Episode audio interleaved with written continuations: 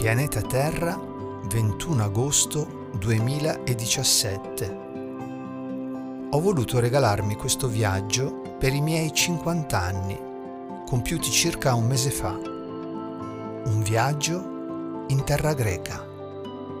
Una terra che sin da piccolo mi ha sempre affascinato. E sin da piccolo, in primavera, correvo nei vasti campi e mi nascondevo tra i fili delle altissime erbe selvatiche che crescevano intorno ai maestosi templi della Magna Grecia. La terra dei filosofi, la terra dei miti, la terra dei navigatori, la terra degli eroi e degli dei.